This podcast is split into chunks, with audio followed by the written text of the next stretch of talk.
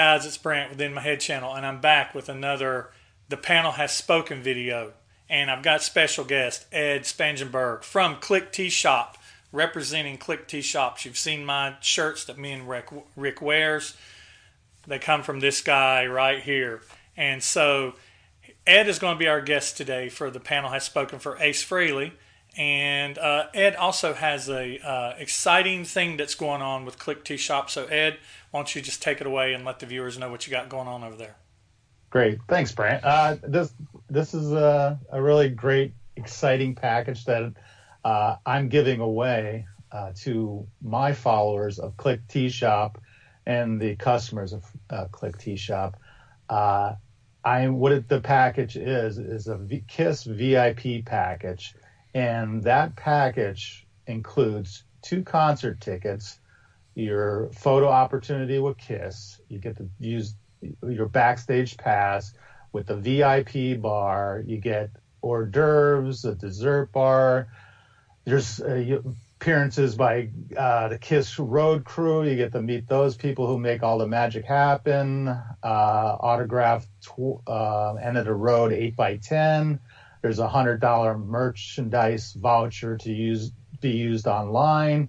Uh, you get the meet and greet uh, laminate, uh, access to the uh, free uh, merchandise shopping that's there, and you'll have your on-site VIP host, which will take you around, talk to you, explain to you everything that's going on there. So it's a really great package, and uh, I'm giving it away because I really am, you know, proud of all my customers and fans that follow me. So I wanted to give something special back to them.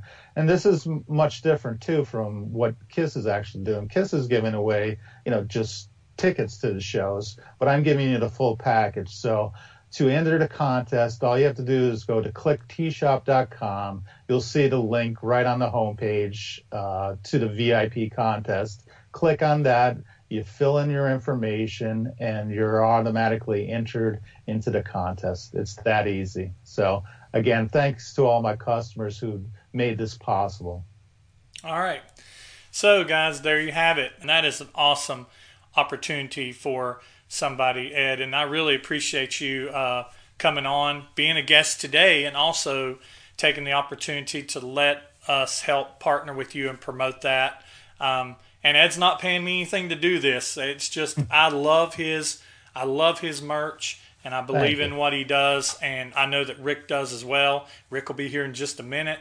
And uh, so we just wanted to be able to partner with him in this opportunity for possibly one of you guys out there. And I would love not only I mean I know it'll be a uh, a Click T Shop fan or or customer. But I would love for it to be in my head viewer that wins too. That would be awesome. Uh, so that would be awesome. Yeah. But anyway, so guys, go check that out. Go to that website and get entered. When's the deadline? The deadline is um, the t- the 9th. So the 10th, I'll be February 10th. I'll make the announcement for the winner, and then then the winner too has their choice. I mean, if you lived in you know South Carolina or Kentucky or whatever, there's different, you know, uh, shows that you can use the tickets for, not just one location. So there's actually 15 different locations throughout the United States. So you can go to the wherever one is closest to you and use that the VIP package that I'm giving away. Awesome, awesome. So this video will be hitting on Monday. It's uh, somebody, one of the viewers said it's the panel has spoken Mondays. So this will be hitting on Monday. So if you're watching this video right now and it is before February the 9th, get over there and get that entry in so you can win. So I've got Rick here. We added Rick in after hearing about that awesome contest uh, that Ed has. And so we're going to go ahead and get started on the panel countdown for Ace Frehley. So I got my partner in crime uh, Mr. Rick and got our special guest Ed. And you guys, uh, we had 74 on the panel for Ace, the biggest panel yet. Beat Paul's panel by four people. Uh, and so there's 71 of you and three of us. So um, we're going to go ahead and tell those panel members really quick because we always like to have you guys involved. And I want to say also that I'm not able to say too much about what you guys said, uh, calling you out individually, but I will. I do have some of those thoughts and comments in my head, and I will mention them as we go through the songs and as we go through the album. But of course, you have me and your co- and my co-host Rick and Ed from Click T Shop uh, as hosts today. From Facebook, we have Scott Trussell, Matt Ucci, Scotty Sky. From Instagram, AJ Zetro, Dylan Tucker, Tony P1, Gregory Peg, Kiss Posters, and Rocker L0270. From Twitter, Bree Life Eternal, Jack Skellington, Tony Rod, Dave Cranston, Eric Mosio, Darren Helliwell, Andy, Where's Drago, Sully, that's a new member, Richie Rich, Tom Dust, Paul Teplius, Kimchi Chris, Remember to check out his channel. Bill Sharp, Jin Shamochu, Michael Motley Boy 77, also new, and Aladio. From YouTube, John B. Good, Emily Graziano, George Doley, Kiss Carolina Hard Rock Metalhead, Les Wadley, Chad Casey, Michael D., Jeremy Kimona, Steve Rivas. This is his first panel entry. Jay Reed, That Toy Bonnie Guy, John O., Aiden Pro Dalton is also new. Lee Gerstmann, Super Kiss 1200, John Howard, Trevor Bullock, Joel Pegg, Justin Churchy, Mark Stewart, Darklight, Brady McCatherine, Joe Nail, which is also new, 3SV 1333, Jay Reiner, Greek Freak, Keith Nedo, Perpetual Art, Nina Cave, Michael Smith, the Michael Smith, Guitar Man, Brian Stacy, Pens Fan 77, Indie Cult Fan 777, John Steele, John 6666 Steele, Sublime 130, Orville Dunworth, Paul Bertolino, Jay Lee, Kiss Crazy 80, Travis Mulgard, Tom S., Two Gay Dads, Young and Wasted, and getting in by the skin of his teeth, Rick R. Um, so talking about getting in by the skin of his teeth, Rick R. The way this panel runs, guys, the voting, I usually release whenever I release the video. The results video usually comes out on a Monday sometimes a little later if I get held up doing something, but typically Mondays. The post for the next album that we will be doing also gets posted that day on Monday. And it runs all the way through midnight on Friday. You have until midnight on Friday to get in all your results. I had a couple people, they wasn't sure when the voting closed, and after I closed it on Saturday, they said, "Oh man, I didn't get in." So I'm like, "Okay, get in." And then even this morning, as of 11 o'clock, uh, my time, I had Rick R say, "Man, can I get in?" He, I'm like, "Dude, I'll get you in." It was just one person because I want everybody to be in, but it gets really hard because I got to do all these numbers on all this because this is the scoring, guys. So I have to do all these all this scoring, and uh, it, it really puts me in a bind to uh, get it done and get it done in time, especially as the panel gets bigger and bigger and bigger. We started with like 30, Rick, and now we've more than doubled that. And honestly, mm-hmm. in the 80s, I think we may hit. Who knows what's going to happen in some of these 80s albums because they're very controversial to some fans. So, having said that, we had 74 people on this panel. I just want to mention a couple things about Ace's album before we start and then go around with the other hosts here. Um, the one thing that I always was impressed by with Ace's album, Ace's album was the second album I listened to when I got this when I was eight years old. And I got all four albums at the same time. I got it in the little carrying bag, which I unfortunately do not have anymore. And uh, Aces was the second I listened to. And I remember thinking that, wow, this don't sound like Kiss, but it sounds really good. It sounds better. And um, what I've what and I always liked this album from the very beginning. My my favorite songs on this album pretty much has not changed. They've stayed pretty solidified from eight all the way to 50, and I'm 50 now.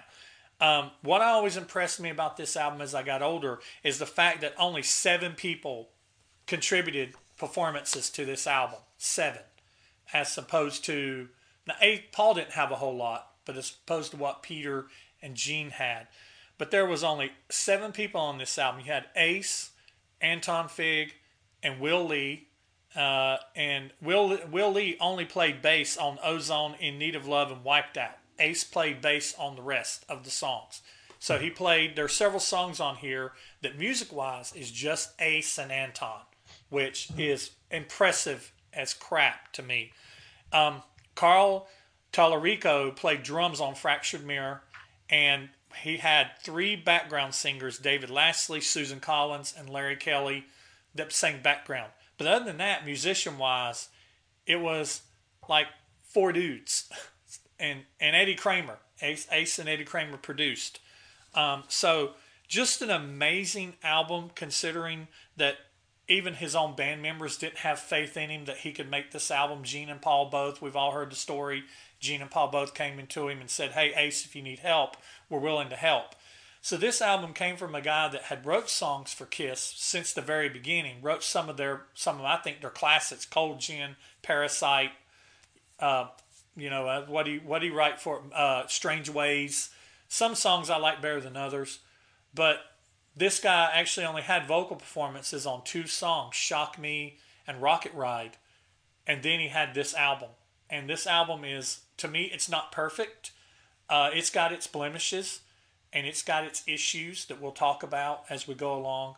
But to, in my opinion, it's a masterpiece. It's in my top 10 favorite Kiss albums. So, Mr. Ed, we'll start with you first. What's your thoughts on the, the Ace Frehley album? Without giving away too much about your, your picks and your list, but what's your thoughts on the album in general?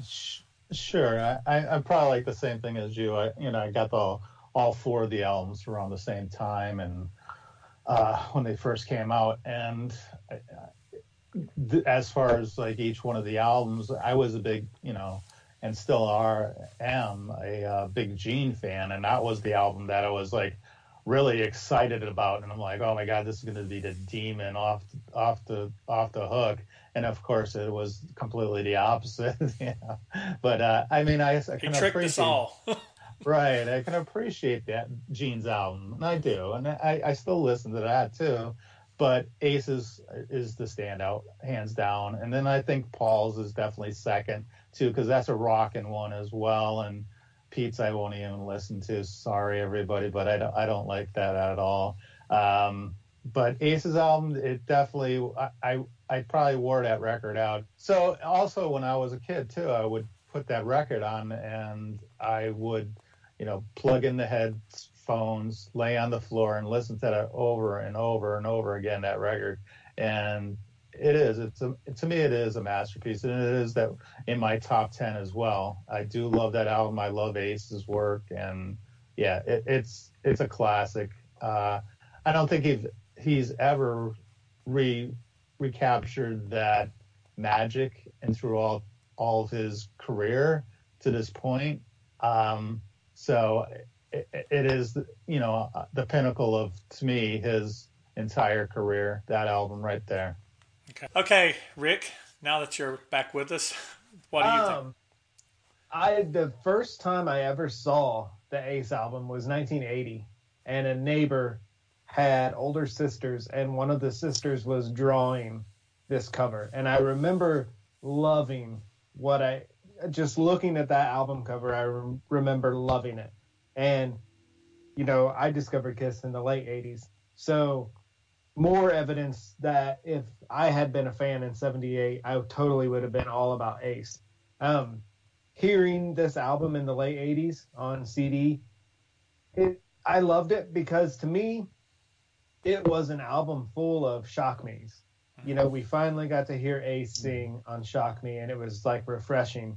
And this album, of all the solo albums, I'm a huge Gene guy, but of all the solo albums, this is refreshing. And this is the one CD I would use to introduce Kiss to somebody who doesn't know Kiss. Even though it's a solo album, I think it's a great entry point.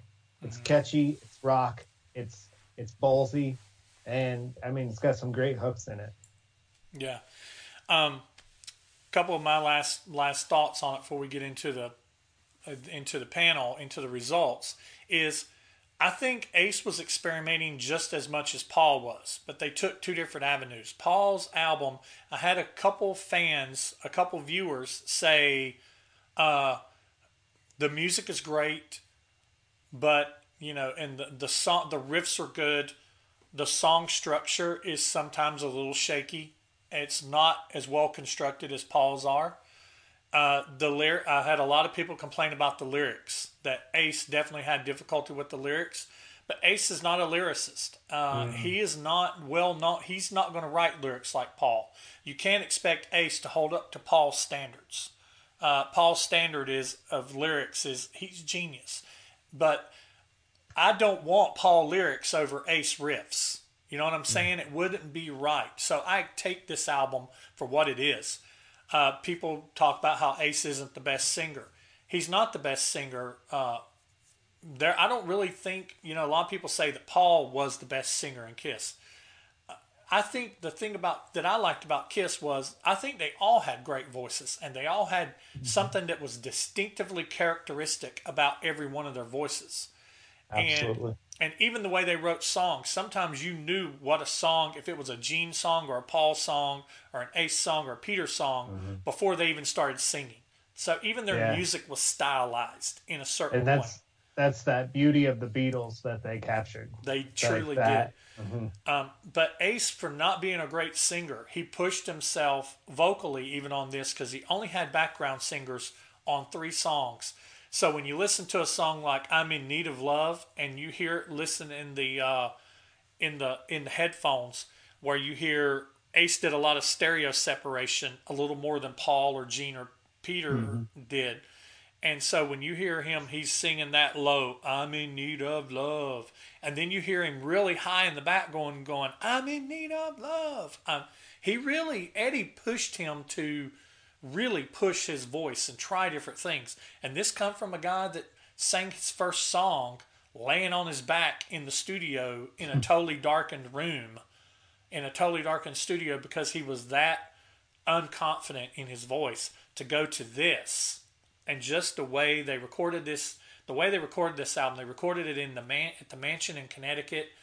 Anton Fig's drums was set up on the, the, the second rise of the grand staircase and his mm-hmm. drums have a great sound. And not only just he beats the crap out of them too. There's a couple songs I'm gonna mention where he's just beating the crap out of the drums.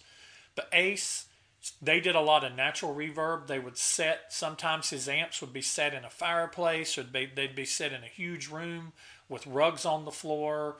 They did a lot of natural things in the stu- in this mansion, and they stayed there too while they were recording. So they could pretty much record whenever they wanted to and then just go kick it in one of the other rooms and relax. So he Ace kind of just engulfed himself in, in the recording process and he had a great team along with him. I think to be who Ace was at this time, I think it is an amazing record. I think Ace could have had Ace had the potential to make the worst of the four solo albums, even worse than Peter, because he wasn't proven vocally you know, and he wasn't proven musically in a lot of ways. I know people say, what the hell? But he really wasn't because he didn't record all the guitars on all the Kiss albums coming up. A lot of the lead, a lot of the rhythm work was left to Paul, and Ace would just come in and do the solos.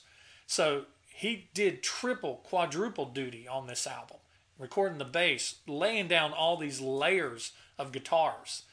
Uh, like I said, him and basically three other musicians and it's just an amazing album. I'm going to quit gushing over it because I do, I do drink the blue Kool Aid when it comes to this album. I really do. So anyway, um, let's go ahead and get started. We're going to start. There's nine tracks on the album, so uh, we're going to go ahead and get started with track number nine. Uh, so we're going to start with predictions. So Ed, what did you predict that the panel was going to choose for track number nine? I would predict uh, Wiped Out. Wiped Out. Okay, Rick, what about you? I said the panel was going to pick What's on Your Mind. Okay. I predicted that the panel was going to pick as track number nine, What's on Your Mind, too. Huh. Um, and me and Rick cheat a lot. Well, we really don't, but we seem like we do. A lot of times our, our lists really match a lot. Coming in at 268 points, and track number nine is I'm in Need of Love, which really surprised me. Uh, it really surprised me. Uh, I'm in need of love is only three people, Ace, Anton, and Will Lee. I mean, that's the only people that played on it. Uh, no one picked this as their favorite. Nobody did. And uh, I picked this as my third favorite song on the album. I love this song. This is one of those songs that if you listen to it, Anton he beats the crap out of the snare drum on this song, and the solo breakdown where they go into the double time. Yeah. And Ace is doing the dun dun dun dun dun Yeah. dun dun Yeah, dun. I Don't love that. part, don't yeah. drive. Don't drive while you're listening to that song. Don't drive. I almost got pulled the other day. I was doing 80 before I even realized it.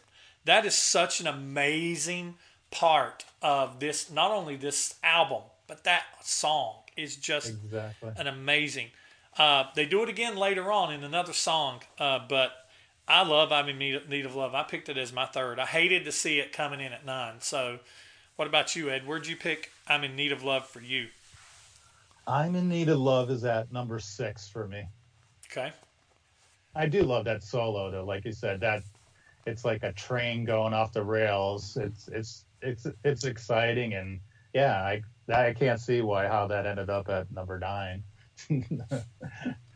Yeah, I was a little shocked it's at nine. Also, I picked it at number seven, so I'm right behind Ed. Um, Uh-huh. To me, the effects are so ace.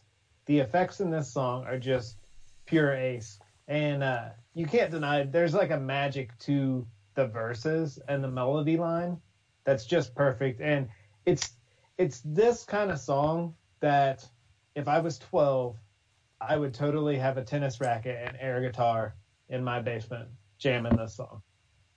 Yeah. I mean, just that very line opening. I mean, you hear that little wicker, wicker, wicker, wicker coming Uh-huh. in like spacey sound, and just Yep. that. I mean, it's just like. It's like, oh, Oh, my that- God. Yeah, that echo is total Yeah. Yeah. Go listen to the drums on this song, man. Anton beats the crap out of his snare on this on this song. Okay. So um, I'm gonna quit gushing over "I'm in Need of Love." I hate that it's down at number nine. I think what might have killed this song is the lyrics are a little thin on it, the lyrical content, because he repeats a lot of "I want some love," "I need some love," but I, I still love it anyway. I don't agree with you, panel, but uh, anyway. So that takes us to number eight. So Ed, what did you predict the panel would choose for number eight? What's on your mind? What's on your mind? Okay. Mm-hmm. All right. About you, Mr. Rick. This was hard. I chose New York Groove because I I just thought that the majority of the world doesn't like this song as much as I do. This was hard for me because I thought that I knew that there's fan favorites on here, and I, but then there's some that once I did my prediction, I started going through and because I do my prediction before I start really looking at the lists. I'd kind of do that my list and my prediction pretty much the day that I post the the the uh, poll, so I'm not influenced in any way or shaken in any way. And uh, when getting down here in these bottom three, I was just like, it could be either of these songs. Um, but what I pick, predicted that um, the panel was going to choose for number eight is Wiped Out. Um, and what the panel chose for number eight with 281 points, believe it or not, is Fractured Mirror. What? I know it, and so this is Ace. This is basically two people. This song is two people. It's Ace and Carl Tallarico on the drums. Ace does everything else. Everything else you hear is Ace, and this is probably the most experimental musically song of any of the solo albums. You know, you hear the story about the bell, the way he made the bell sound. He was using a double neck guitar and he turned the inputs, he turned the pickups down on one of the necks all the way down. That the one he was going to be playing on. And then the one that he wasn't going to be playing on, he turned the pickups up all the way up on it. And so when he's playing, the sound that you're hearing is actually the sounds of the strings resonating through the body of the guitar. And that's how it gets that bell like sound. I mean, mm. you know, in in in one of the other songs, he has a backwards he has a backwards track solo on it. I mean, so he was really experimental, and I think a lot of it was a, a, a collaboration of him and Eddie. Uh, mm-hmm. I don't know if all these were his ideas. I don't want to give just one or the other all the credit because I think it was a real collaboration between the two. Um, but eight panelists uh, picked this as their favorite. Dylan Tucker, John B. Good, George Doley, Justin Churchy, Joe Neal, Michael Smith, Tom S. And uh, I'm probably one of the factors that pushed this down because even though I think this is an amazing song – it, it, it's an instrumental, and an inst- I'm not a guitarist, so instrumentals have a tendency to um, fall a little flat for me. Uh, is I'm glad it's the last song on the album because I don't have to skip it. I can actually. There's many times when I listen to this, it, it would get a little bit into it, and then I'd go back to track one. I would I would re I'd rebound back to track one and listen to the album again. I don't usually make it all the way through Fractured Mirror, but I, I but I still respect it for the thousands and hundreds of thousands of guitarists that it probably influenced. Mm-hmm. Um, so I do respect it, but it's just not a personal favorite for me. What about you, Rick? I mean, what about you, Ed? Well, I love Fractured Mirror. I think it's it's something that shows Ace's talents, his true talents as you know, composer and writer. And no, no, Eddie Kramer was probably pushing on him, but it, to create that and help produce it. But man, oh man, that's it's it's awesome. It's such a great, great tune. And I think that too, like, you know, when I saw Ace play in at the New Jersey Expo and I knew that they were going to do the full album, I was so excited to hear what they're how they were going to pull that off they did it with all electric guitars, the Ace Frehley band with Jeremy Asbrock, Ryan Spencer Cook, and uh, Phil Shouse. You know, fantastic. It, it was amazing. It, it, like really put you back in their seat. They all sat down on the stage and they they played it the whole album through its entirety. They they nailed it. I mean, they're such talented guys to begin with, but you know, I personally after I saw that, I was like, wouldn't it be great if Ace actually went out and just went out like on a couple gigs and just did guitar playing, you know, played mm. some of his shows, you know, just a very relaxed setting, you know. I would just love to do, hear that. Just have him, you know, really, you know, go deep within his guitar and, you know, play his, you know, whatever songs he wanted to, but play something like that and just continue like maybe like a, you know, a show like that. I would love to see it. I would die to see something like that. So I'm a, um, I, I'm really surprised that you know people really don't like that because, again, like I said, he you know shows off his true talents as you know a guitar player there, and you know as a fan of you know lead guitars, eh, that I would love to have to see him do more of that. God, it, it's fantastic, and that's I mean it has to be popular because look at all the other albums that he puts out after that because he did Fractured Mirror two and three. You know, like it, it, it, you know, there's something to it, so uh, it it resonates with him too as you know composer. So I can't say more about you know how how much I like it. I really do. I um I agreed with the panel. I ranked it at eight, and that was just because like the frame of mind I was in making my list, and that's what that's what's awesome about this panel is now hearing your guys' stories, I would probably rank it higher, but I put it at eight only because this isn't like a song I get in my car and think I'm gonna drive down the highway, I'm gonna jam out an Ace song. This wouldn't be a choice of mine. It would be another track from the record. Mm-hmm. But I do agree with you all that it is a masterpiece. It is a constructed piece of art, and it's beautiful. Um, from a guitarist mind, as a teenager, I probably wanted more of like a, you know, like a battle axe type guitar solo or an eruption. But it is a beautiful piece of art, and it's a great closing piece to this record. Kind of like Gene doing "When You Wish Upon a Star." This exactly. is a this is a nice, soft. Soft is a bad word, but this is a nice, beautiful way to end a solo album. Mm-hmm. Yeah, and I want to go ahead. I meant to say this earlier, but I don't dislike any song on this album. This is a very this was a very picking some of these songs is like trying to pick which one of your kids is your favorite, or you know, it, it's it was very difficult for me. And I'd say, in, once we get inside the top six, that all the sixes are from six up. It could be one, two, or three for me.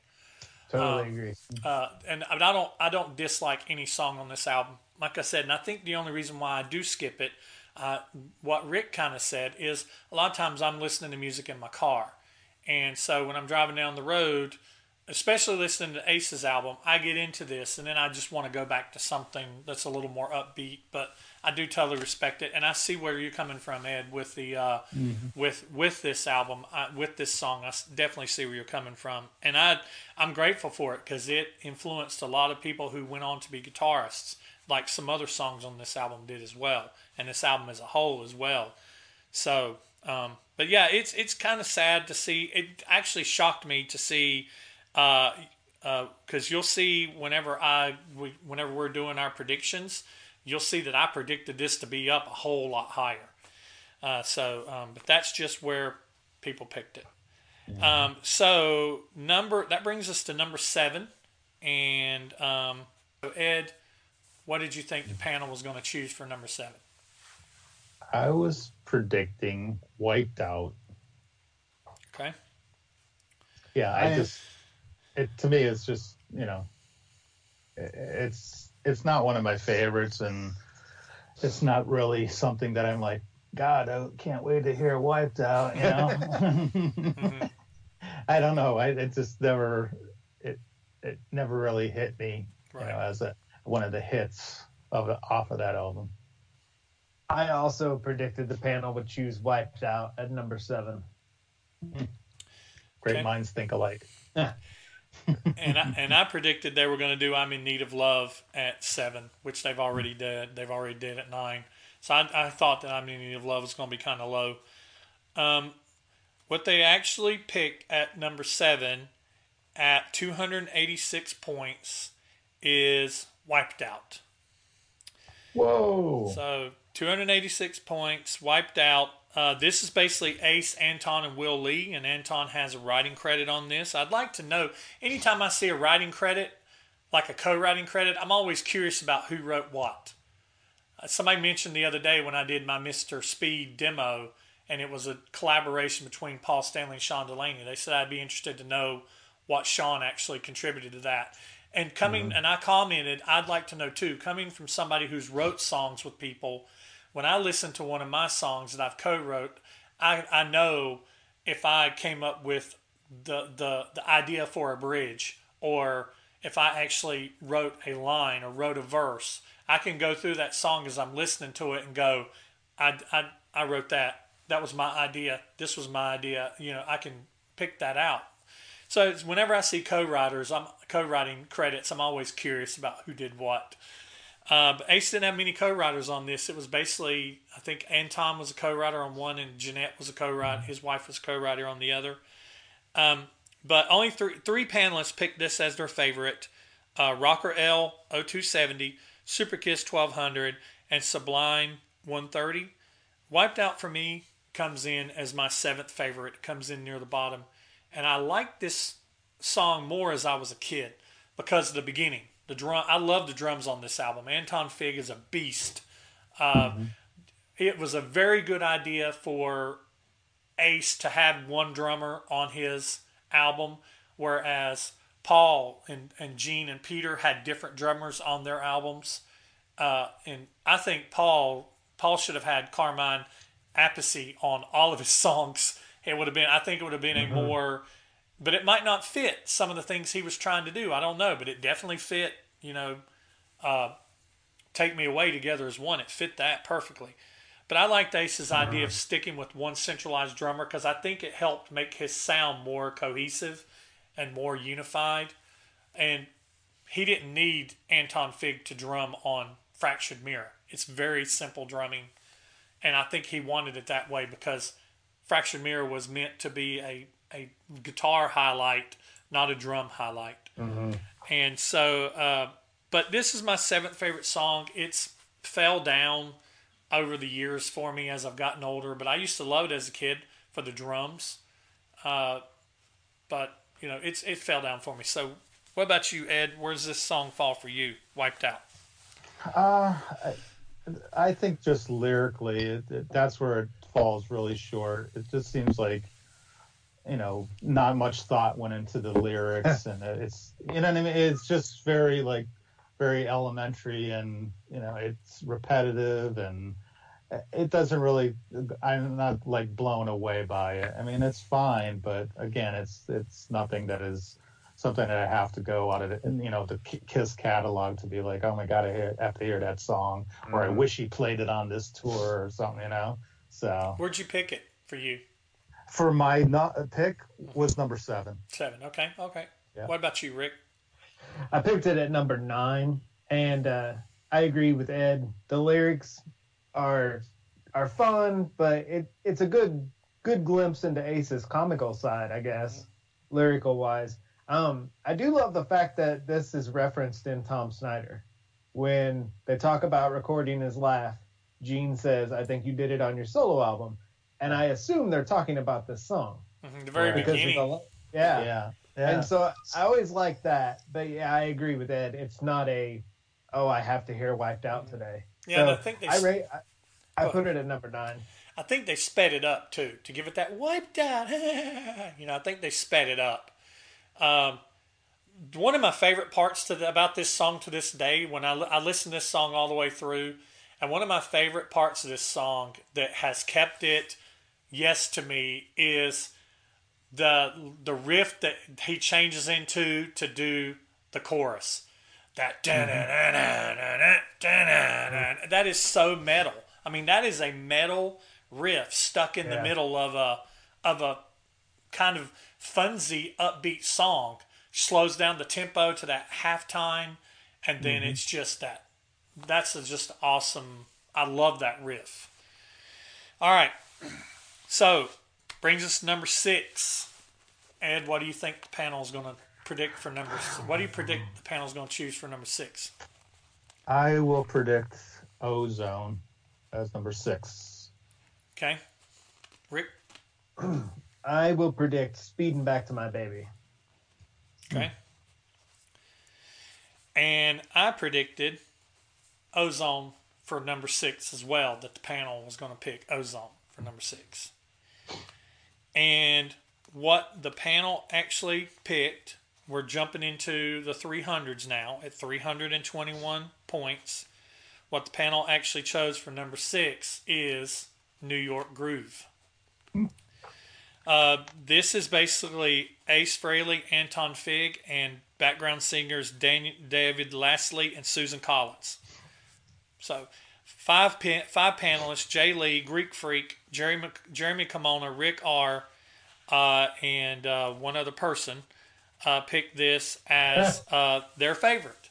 Uh, and so, me, uh, New York Groove is my eighth favorite, and um, although I put it below Wiped Out, New York Groove is a song that um, if I was to redo this list today, once you get below six for me, uh, that it could easily change those uh, six, seven, and eight. They could change around a little bit, um, and some days I listen to this and I'm driving down the driving down the road going dun dun dun dun dun, dun and some days I'm listening to it and I'm just like, mm, you know. But I, I remember being a kid, not really being much of a fan of this song.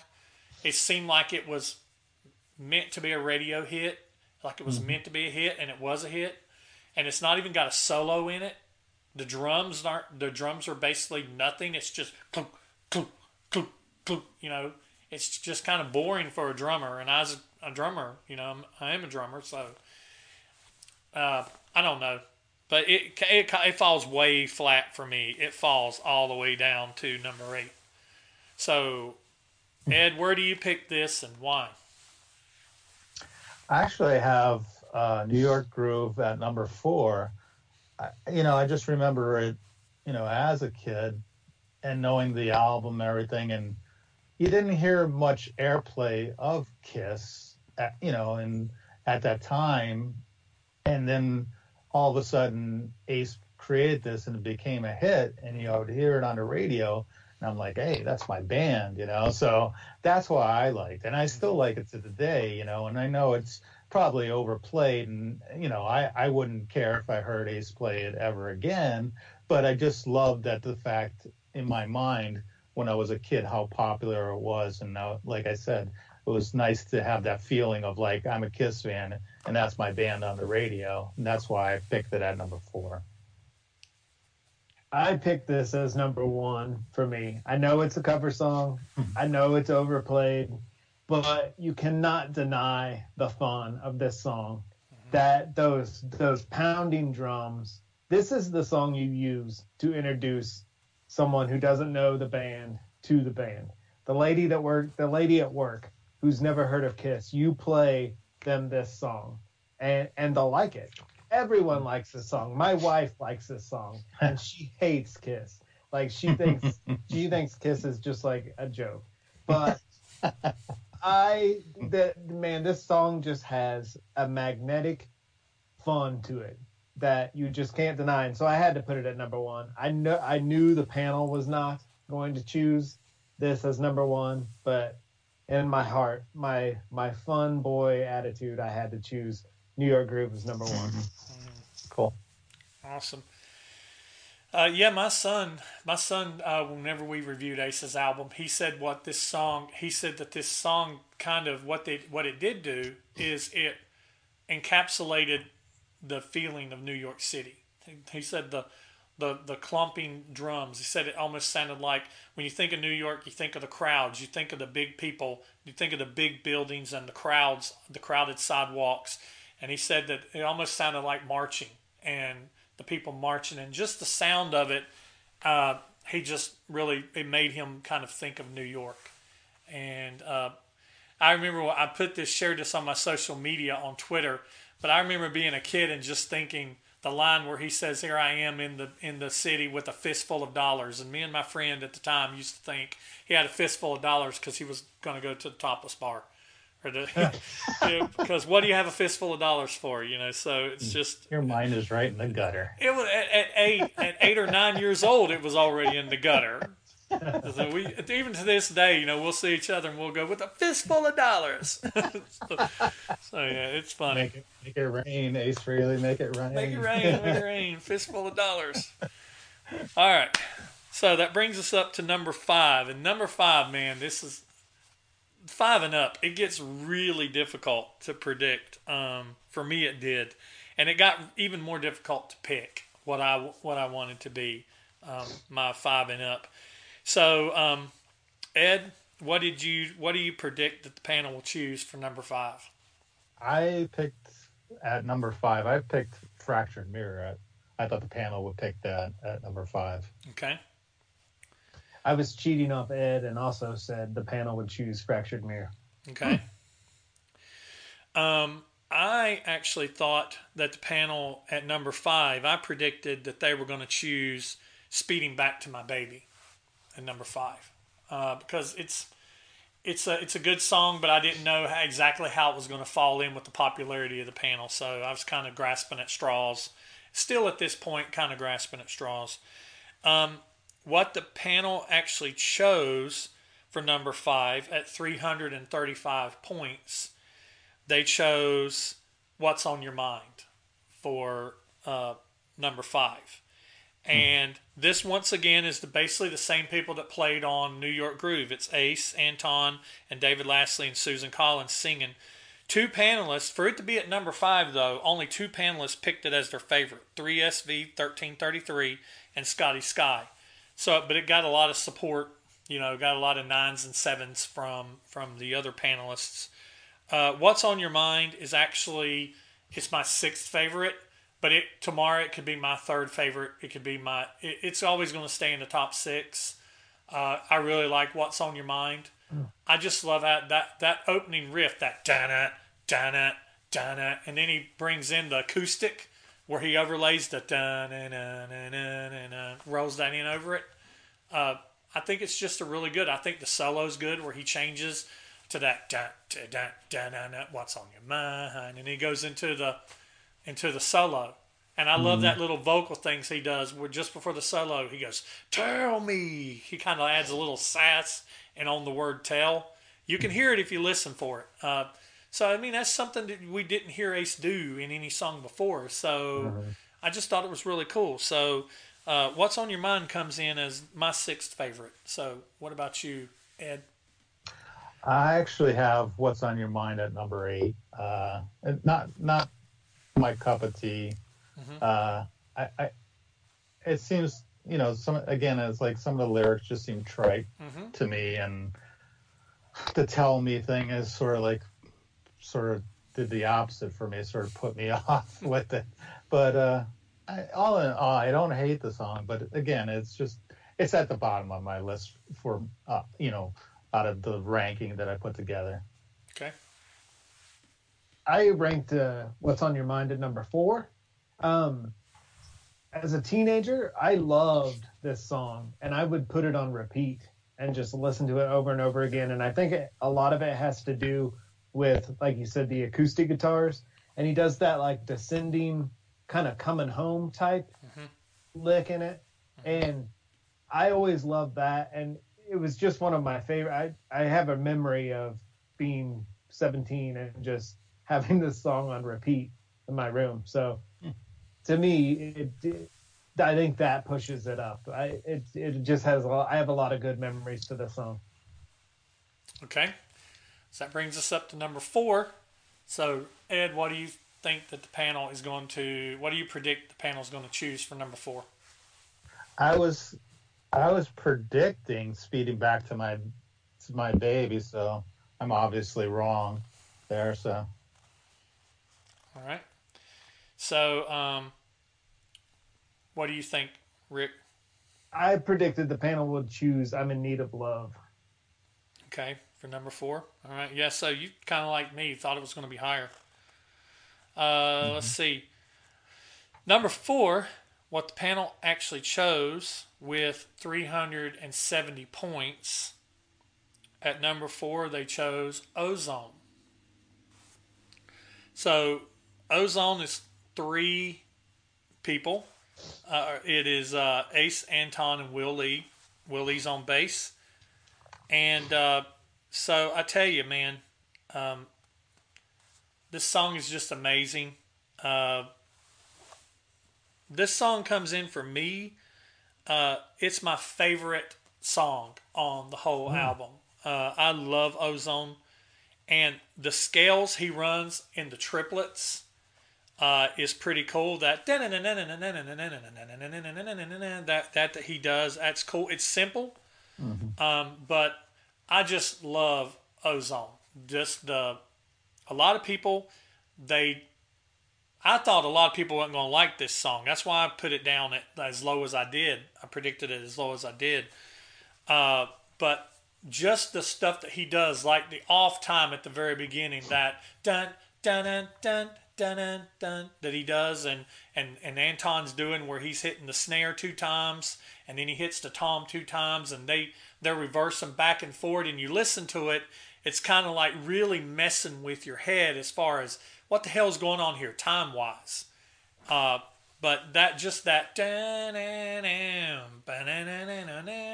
if I knew how to play guitar, I would learn how to play that that that riff because that is just amazing to me. So bluesy, so ace. This song and another song that we have yet to get to, it encapsulates it encapsulate Ace at his core during this time. And Ozone to me is one of those songs. And four other panelists picked this as their favorite along with me. They joined me picking this as their favorite. Guitar Man, Jay Reiner, Lee Gerstmann. Uh, three panelists because I was the fourth. Uh, so this is my favorite song. So what do you think about Ozone, uh, Ed, and what did you pick it as? I picked it at number five, and it absolutely is one of my favorites. I mean, if I was to say like, what songs would I go to if I was just gonna pick one song? You know, this and probably your pick for the other song that you're mentioning uh, um, are the two songs that I would definitely be like, uh, I'll pop that in and completely enjoy it just as much as I enjoyed it when, the first time. But yeah, it's it, it was on the heavy rotation back in the day too. It was just listening to it over and over again because it is quintessential Ace and the guitar and it, it's a masterpiece. Absolutely, I love it. I love that song. I ranked Ozone at number two, and much like both of you guys, I this is this song is so Ace. Um, Ace has a look to his face on the Dynasty poster where he kind of has like a, a like a sneer to his face, and it's like a very rock star look. This song is that look in music. This song has rock star swagger like no other. Mm-hmm. Like Paul and Gene are cool, but Ace is special, and it's this song that proves that. There will never be another Ace. There will only be one Ace, and this song proves that perfectly. I just love how this is kind of like Ace's coming out song. It's like his confessional, like a lot of the songs on here are. And the opening line of this song I'm the kind of guy who likes getting high. Mm. I mean, it's like. Uh, it, whenever I hear that, I was just like, when when I was nine, I didn't know what getting high was. I, I was still oblivious to all that. Uh, but I just that right there is just like, okay, I'm accepting who I am if nobody else does. And I'm going to write a song about, you know, actually a couple songs on this album about what I am about. And uh, Ozone, man, like I said, this is my jam on this album. I love it. I love mm-hmm. it, love it. Uh, so, number three, man, the top three, getting tight up in here on in the top three. Actually, the top three, there's actually a little bit of separation between them. Uh, even though they kind of blow the other songs away, the panelists really started getting top heavy on these top three songs. So, what do you think the panel's going to choose for? What did you think the panel was going to choose for number three, Ed? I thought the panel would pick "Rip It Out." Okay, that's number three.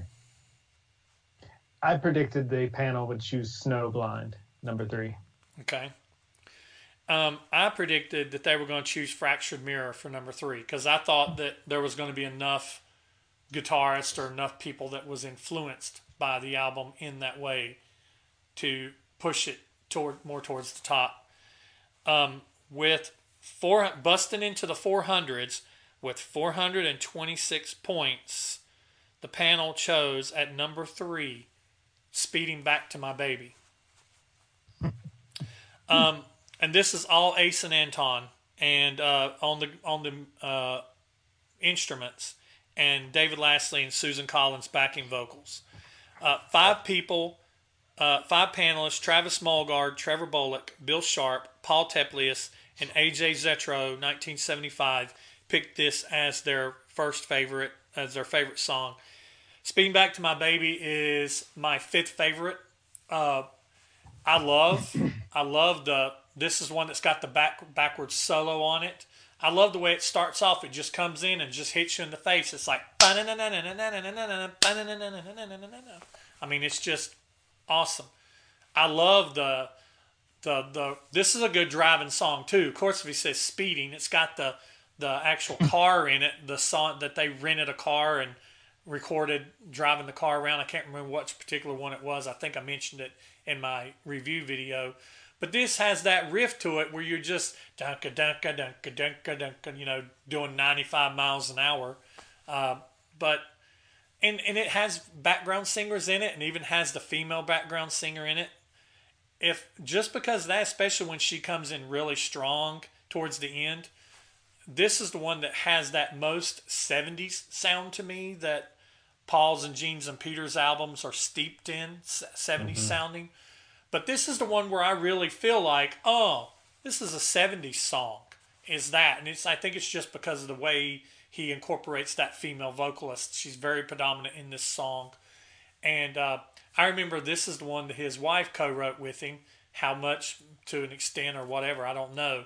But I remember being a kid thinking, you know, you didn't really read liner notes too closely But I remember thinking since his album was on, since his wife was on this song, maybe that's his. I always envisioned Jeanette singing the background vocals. It's just weird, weird things that a nine-year-old thinks. Um, but speaking back to my babies, five for me. Um, I think I think it's a good song. I love the drums, that little break, and then and then uh, the little break between the chorus and the second verse where Anton gets to do the the little triplets on the the the uh, toms and the bass drum. It's great. This is this album is a drummer's clinic in how to play drums for a rock album. Uh, how to how to stand out when you need to stand out, and how to sit back and hold down the bottom end with the bass player when you when you need to do that. So yeah, I love it. So what do you guys? Where'd you pick? Uh, Speed back to my baby Ed. I had Speed back to my baby at number nine, but it was That- like my least favorite Okay. because it, it just to me it doesn't sound like rocking. And it's like speed back to my. I don't mean maybe, you know. It's like you know, it's like it's you know, Yeah. a Vegas show, and I don't mean maybe, right? High kicks, high kicks. Yeah. yeah. Yeah. I just never thought, you know, like, oh my god. And you know like- what? I see. I see that now that you mention it. I really yeah, do. like I'm a hard rock and metal guy, and he got the background singer. I, I, I don't know. It just didn't, you know, to me, it didn't fit in with the album, and I'm really shocked that it came in at number three. Wow. hmm Uh, yeah, it's it's definitely on the, the the low end of what I wanted to hear off of you know a hard rock and album. You know, it's it's again, it's the lyrics are to me that that kills me and the backup vocals and I mean I can appreciate the instruments and stuff and the riffs in it and stuff like that, but again, it's no, it's down on the list. Okay. As a uh, guitarist back then, I chose this at number five. This is a perfect example of Ace solo he- all throughout the song. And Ace writes those solos that you can sing to. And it's evident in this song. And Brant, you're not alone because when I was 17, I also thought that was Jeanette Frehley singing in the background. So that I'm with you on that one. Yeah, I, and I love that. I love that uh, Eddie uh, that uh, Eddie had him do a backwards solo. If you listen, the whole solo is not backwards. A lot of people think that it's the whole backwards solo. It's not all of it. It's to about halfway through it. Um, but still, it's got backwards backwards tracking in it, which is really cool. And I've always thought of there's a couple things like I've always wanted to do. Like I have audio software where I can speed things up and slow things down and reverse them and keep their pitch. So I've always wanted to speed up Gene's uh, Gene's maniacal laughter, demonic laughter at the beginning, and see what that sounds like uh, before it was slowed down, or Ace's laugh at the beginning and wiped out before it was slowed down, and take this part of this solo that's been reversed and put it to what it actually really was and how it really sounds. And I may do that one day and make a video showing the results. So who knows? Get to it. You're Yeah. gonna you're gonna bring us all to the power of Satan doing the Gene intro. I'm gonna speed You're it gonna- up. and It's gonna be like some- sell all your children to Satan. You're gonna unleash some demonic powers. We're I all wanna going hear- to, we're all wanna going hear to hell because of you. Yeah, I totally want to hear it too. You have to do that. That'd be awesome. All right, so up to number two. So once we say what number two is, you know what number one is if you've been playing along at home. So we're up to number two. So uh, Ed, what did you predict the panel was going to choose for number two? I predicted Rip It Out as number two. Okay, I predicted Ozone at number two. okay. I predicted New York Groove at number two just because it was the hit, and I thought everybody liked New York Groove a lot more than I did. So I predicted New York Groove at number two. Um, at 464 points, at number two, the panel chose Snowblind. And uh, Snowblind, two guys, man, Ace and Anton, two guys on this song. And this is another one of those double time solos where he speeds up. And uh, along with this solo and the one from I'm in Need of Love, these are my two favorite solos on the album. Uh, the one on Snowblind, maybe, or the one on Ozone, maybe a little more. Uh, but this is one. This is another one of those songs, along with Ozone, that I think encapsulates Ace. Snowblind is one of those songs because even though he created a, a wonderful masterpiece and very creative album of an album, he was really heavily into alcohol abuse and some other abuse during this time. So it's amazing he made the album that he did and was able to be focused enough to do it. But this is my second favorite song on the album, along Ozone and if I could make one favorite, it would be Ozone and Snowblind. They're hands down my two favorite songs on this album. Seven other panelists uh, like this. Seven panelists like this song as their favorite song. That's Brie Life Eternal, Jack Skellington, that Toy Bonnie guy, John Howard, Brady McCatherine, Perpetual Art, and Nina Kay. So, Ed, where does this song come in for you? It comes in at number two for me. Also, it's uh, one of those songs that just when he created it, it, it has such an atmospheric like feel to it. Like you almost feel like you're drunk or you're you know in in outer space. You know that whole feeling. It it, it captures that that feeling throughout the song and I, you know, it's one of those ones that I could listen to it over and over and over again. It's like it, it is up in there in my my top, and if I go to that album, I'm listening to that right away. It's it's fantastic. It's a good, great song. I ranked uh, Snowblind at number three. Um, I agree with you guys though. Ozone and Snowblind are both very, very close to number one songs for me and uh, just by ranking, I had to choose it at three. And this has the perfect ending with the uh, the ace repeated over and over and over again. How can you not love that? So, yeah. Just a great song. Yeah, and the way it just kind of slows down to you know nothing. And I love that these two songs. I love that Snowblind and Ozone follow each other on the album. That is just so great. Because mm-hmm. you know, whenever it's that dun dun dun dun and then that dun dun dun dun dun dun dun. I just they, that's the like the first part of this album is like some of my favorite part my favorite part on any Kiss album. The 1st mm-hmm. part of this album is just amaze balls, man. Um, so so that leaves us to number one. Of course, power deduction. You already know what number one is, but we're going to do our predictions and then we'll announce the points and who num- what number one actually ended up being. So, uh, what did you predict the panel was going to choose at number one, Ed? I thought they were going to pick um, New York Groove because it's you know the most popular song that came off of that album. But obviously, I am wrong. I predicted the panel would choose Rip It Out. Mm-hmm. I predicted the panel would choose Rip It Out because I I knew it was going to be a toss up between Rip It Out or New York Groove and that's why I had them at one and two uh, uh, predicted, and I predicted Fractured Mirror was going to be right up there with it. Uh, but yeah, I predicted that the number one panel, one the number one song by the panel was going to be "Rip It Out," and uh, me and Rick are correct, and it was amazingly, astoundingly the number one song. Uh, here's the comparison: Snowblind at number two had 464 points. Rip It Out at number one had 579 points. It, it blew it mm. out by over 110 points. This is once again, this is uh, Ace and Anton, and Larry Kelly provided some background vocals. Uh, again, this is for two, the most part two guys, and uh, it's songs like this and Fractured Mirror that made many guitarists. This album entire in its entirety, but also songs like Rip It Out and Fractured Mirror inspired a legion of guitarists that would, would come. You hear a lot of guitarists that was old enough to be influenced by this album. You hear them cite Ace Frehley, Dimebag Darrell uh, is one big, one big one that comes to mind. Had an Ace tattoo on his arm. Huge Ace fan.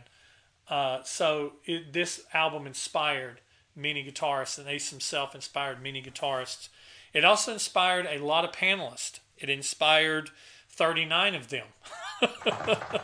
39 out of 74. Uh, so let's read them.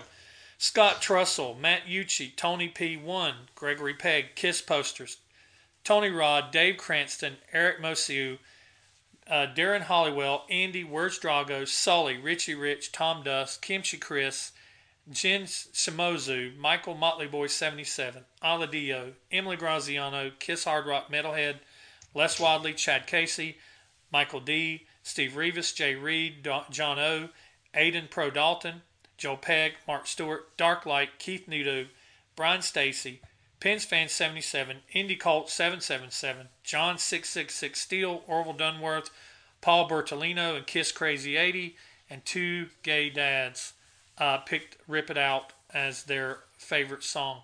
For me, Rip It Out uh, is my fourth favorite, um, but it just could as well being uh, the only reason why it, it fell as my fourth favorite I have much love and much respect for it. I think it's a perfect song, and as a drummer, it is hands down the best drumming song on the album.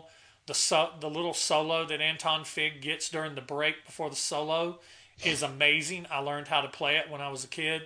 I've known how to play it for many years now.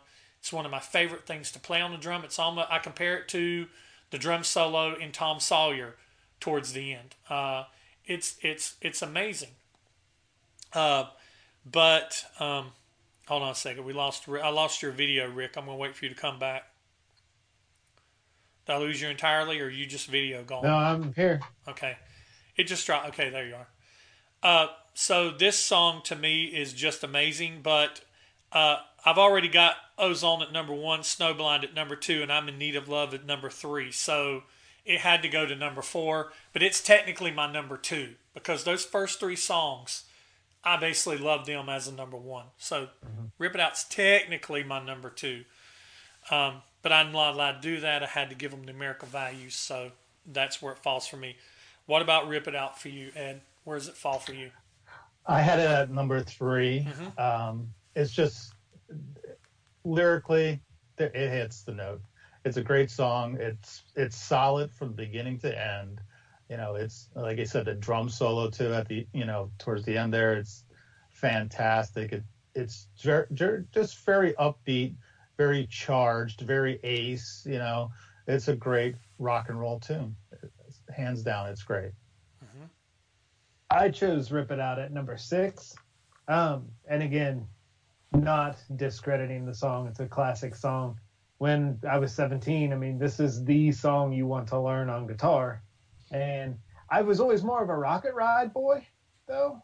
So I think Rip It Out. If I had to choose between Rip It Out and Rocket Ride, I would choose Rocket Ride.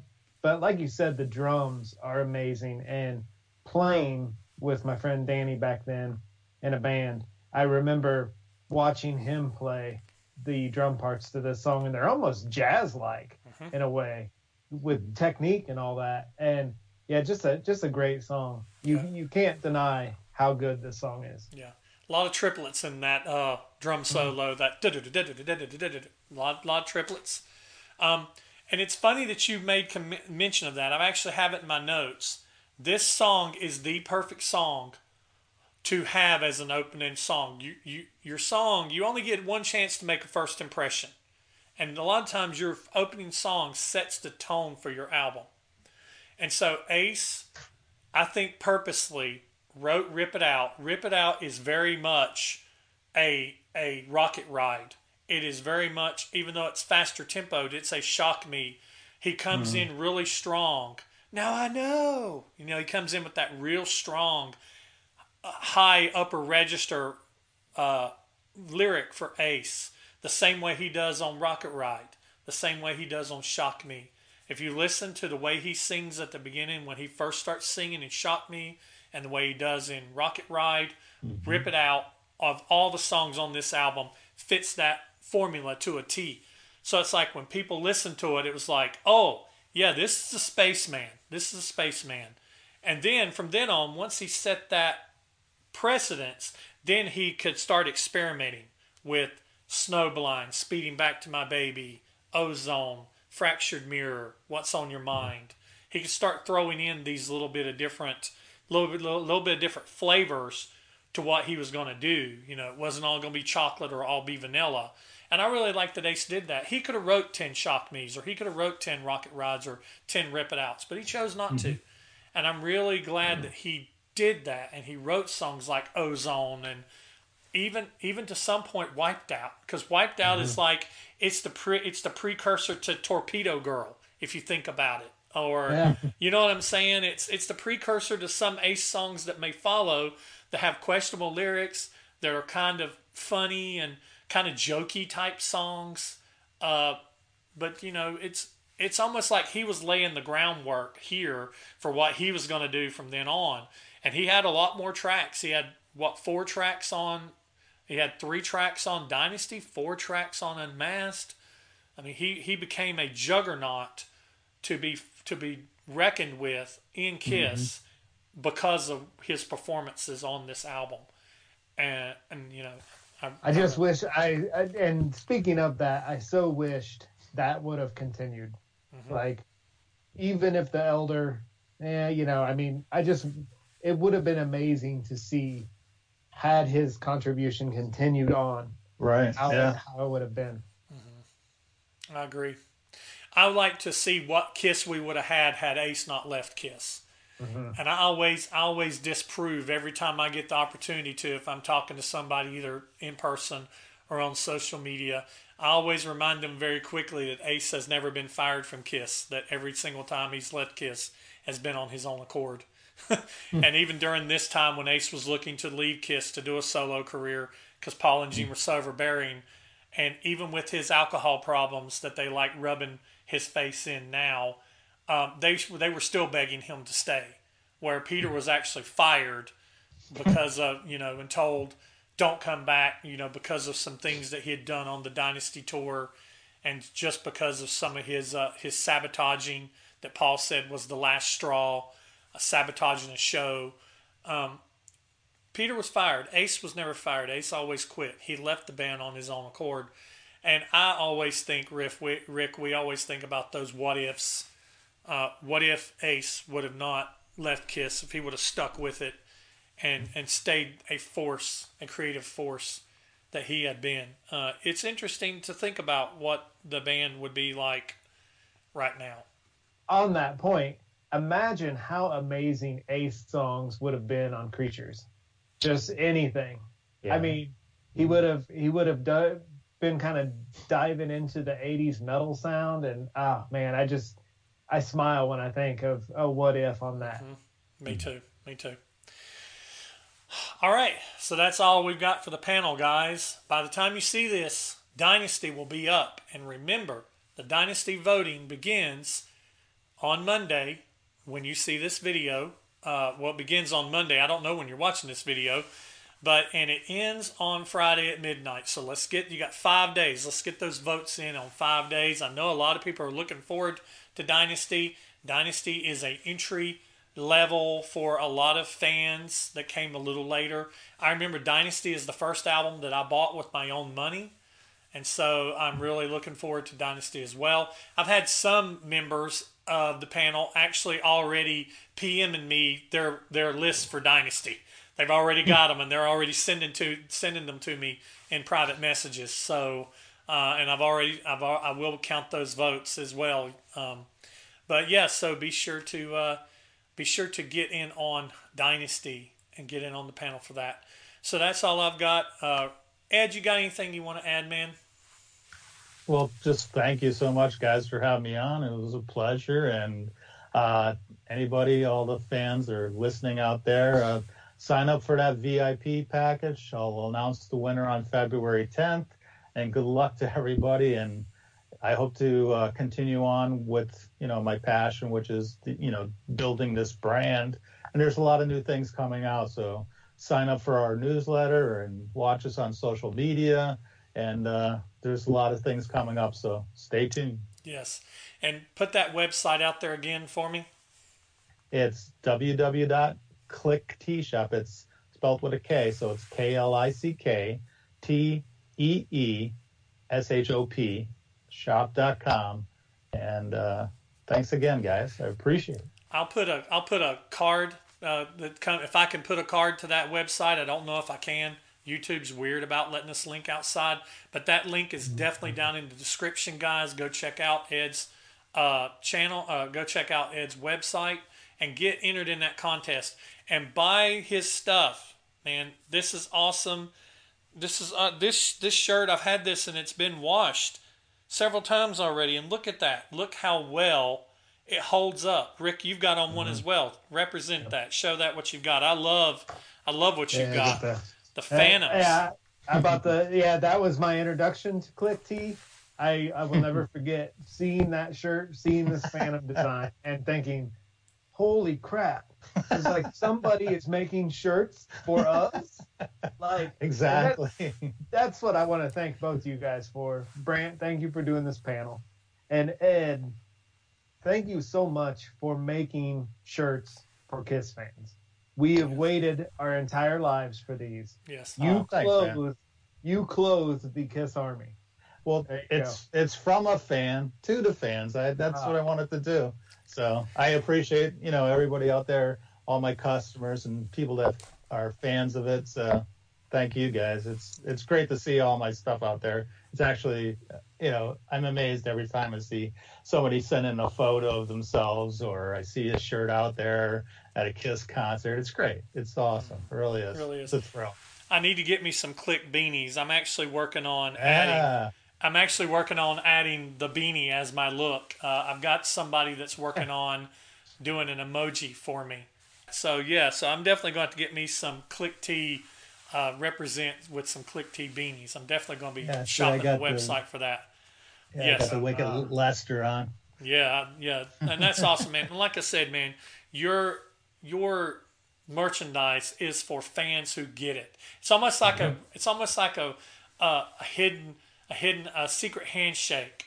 You see somebody with it on, and you're like, "Yep." hmm Uh, and this Yeah. this shirt brings back so many memories for me. I see this shirt, and when I see it, just the way it's designed and everything, I think of Gene's boot on the cover of Destroyer, and Yep, it just takes exactly me what it- it just takes me back. And I've always loved Gene's boots. I've always I thought the boots has always been an amazing uh, staple of Kiss, an amazing visionary of it, and part Mm-hmm. of their as as integral as their image to their to their makeup as the rest of their costumes. But Gene, hands down, has this boot right here was was Gene. That was the best boot uh, of all of them, and I love Yeah. it. I love that boot. So Very cool. that's all we've got for today, guys. I'm Brant within my head channel. I've had Ed from Klick Tee Shop and my Rick alongside.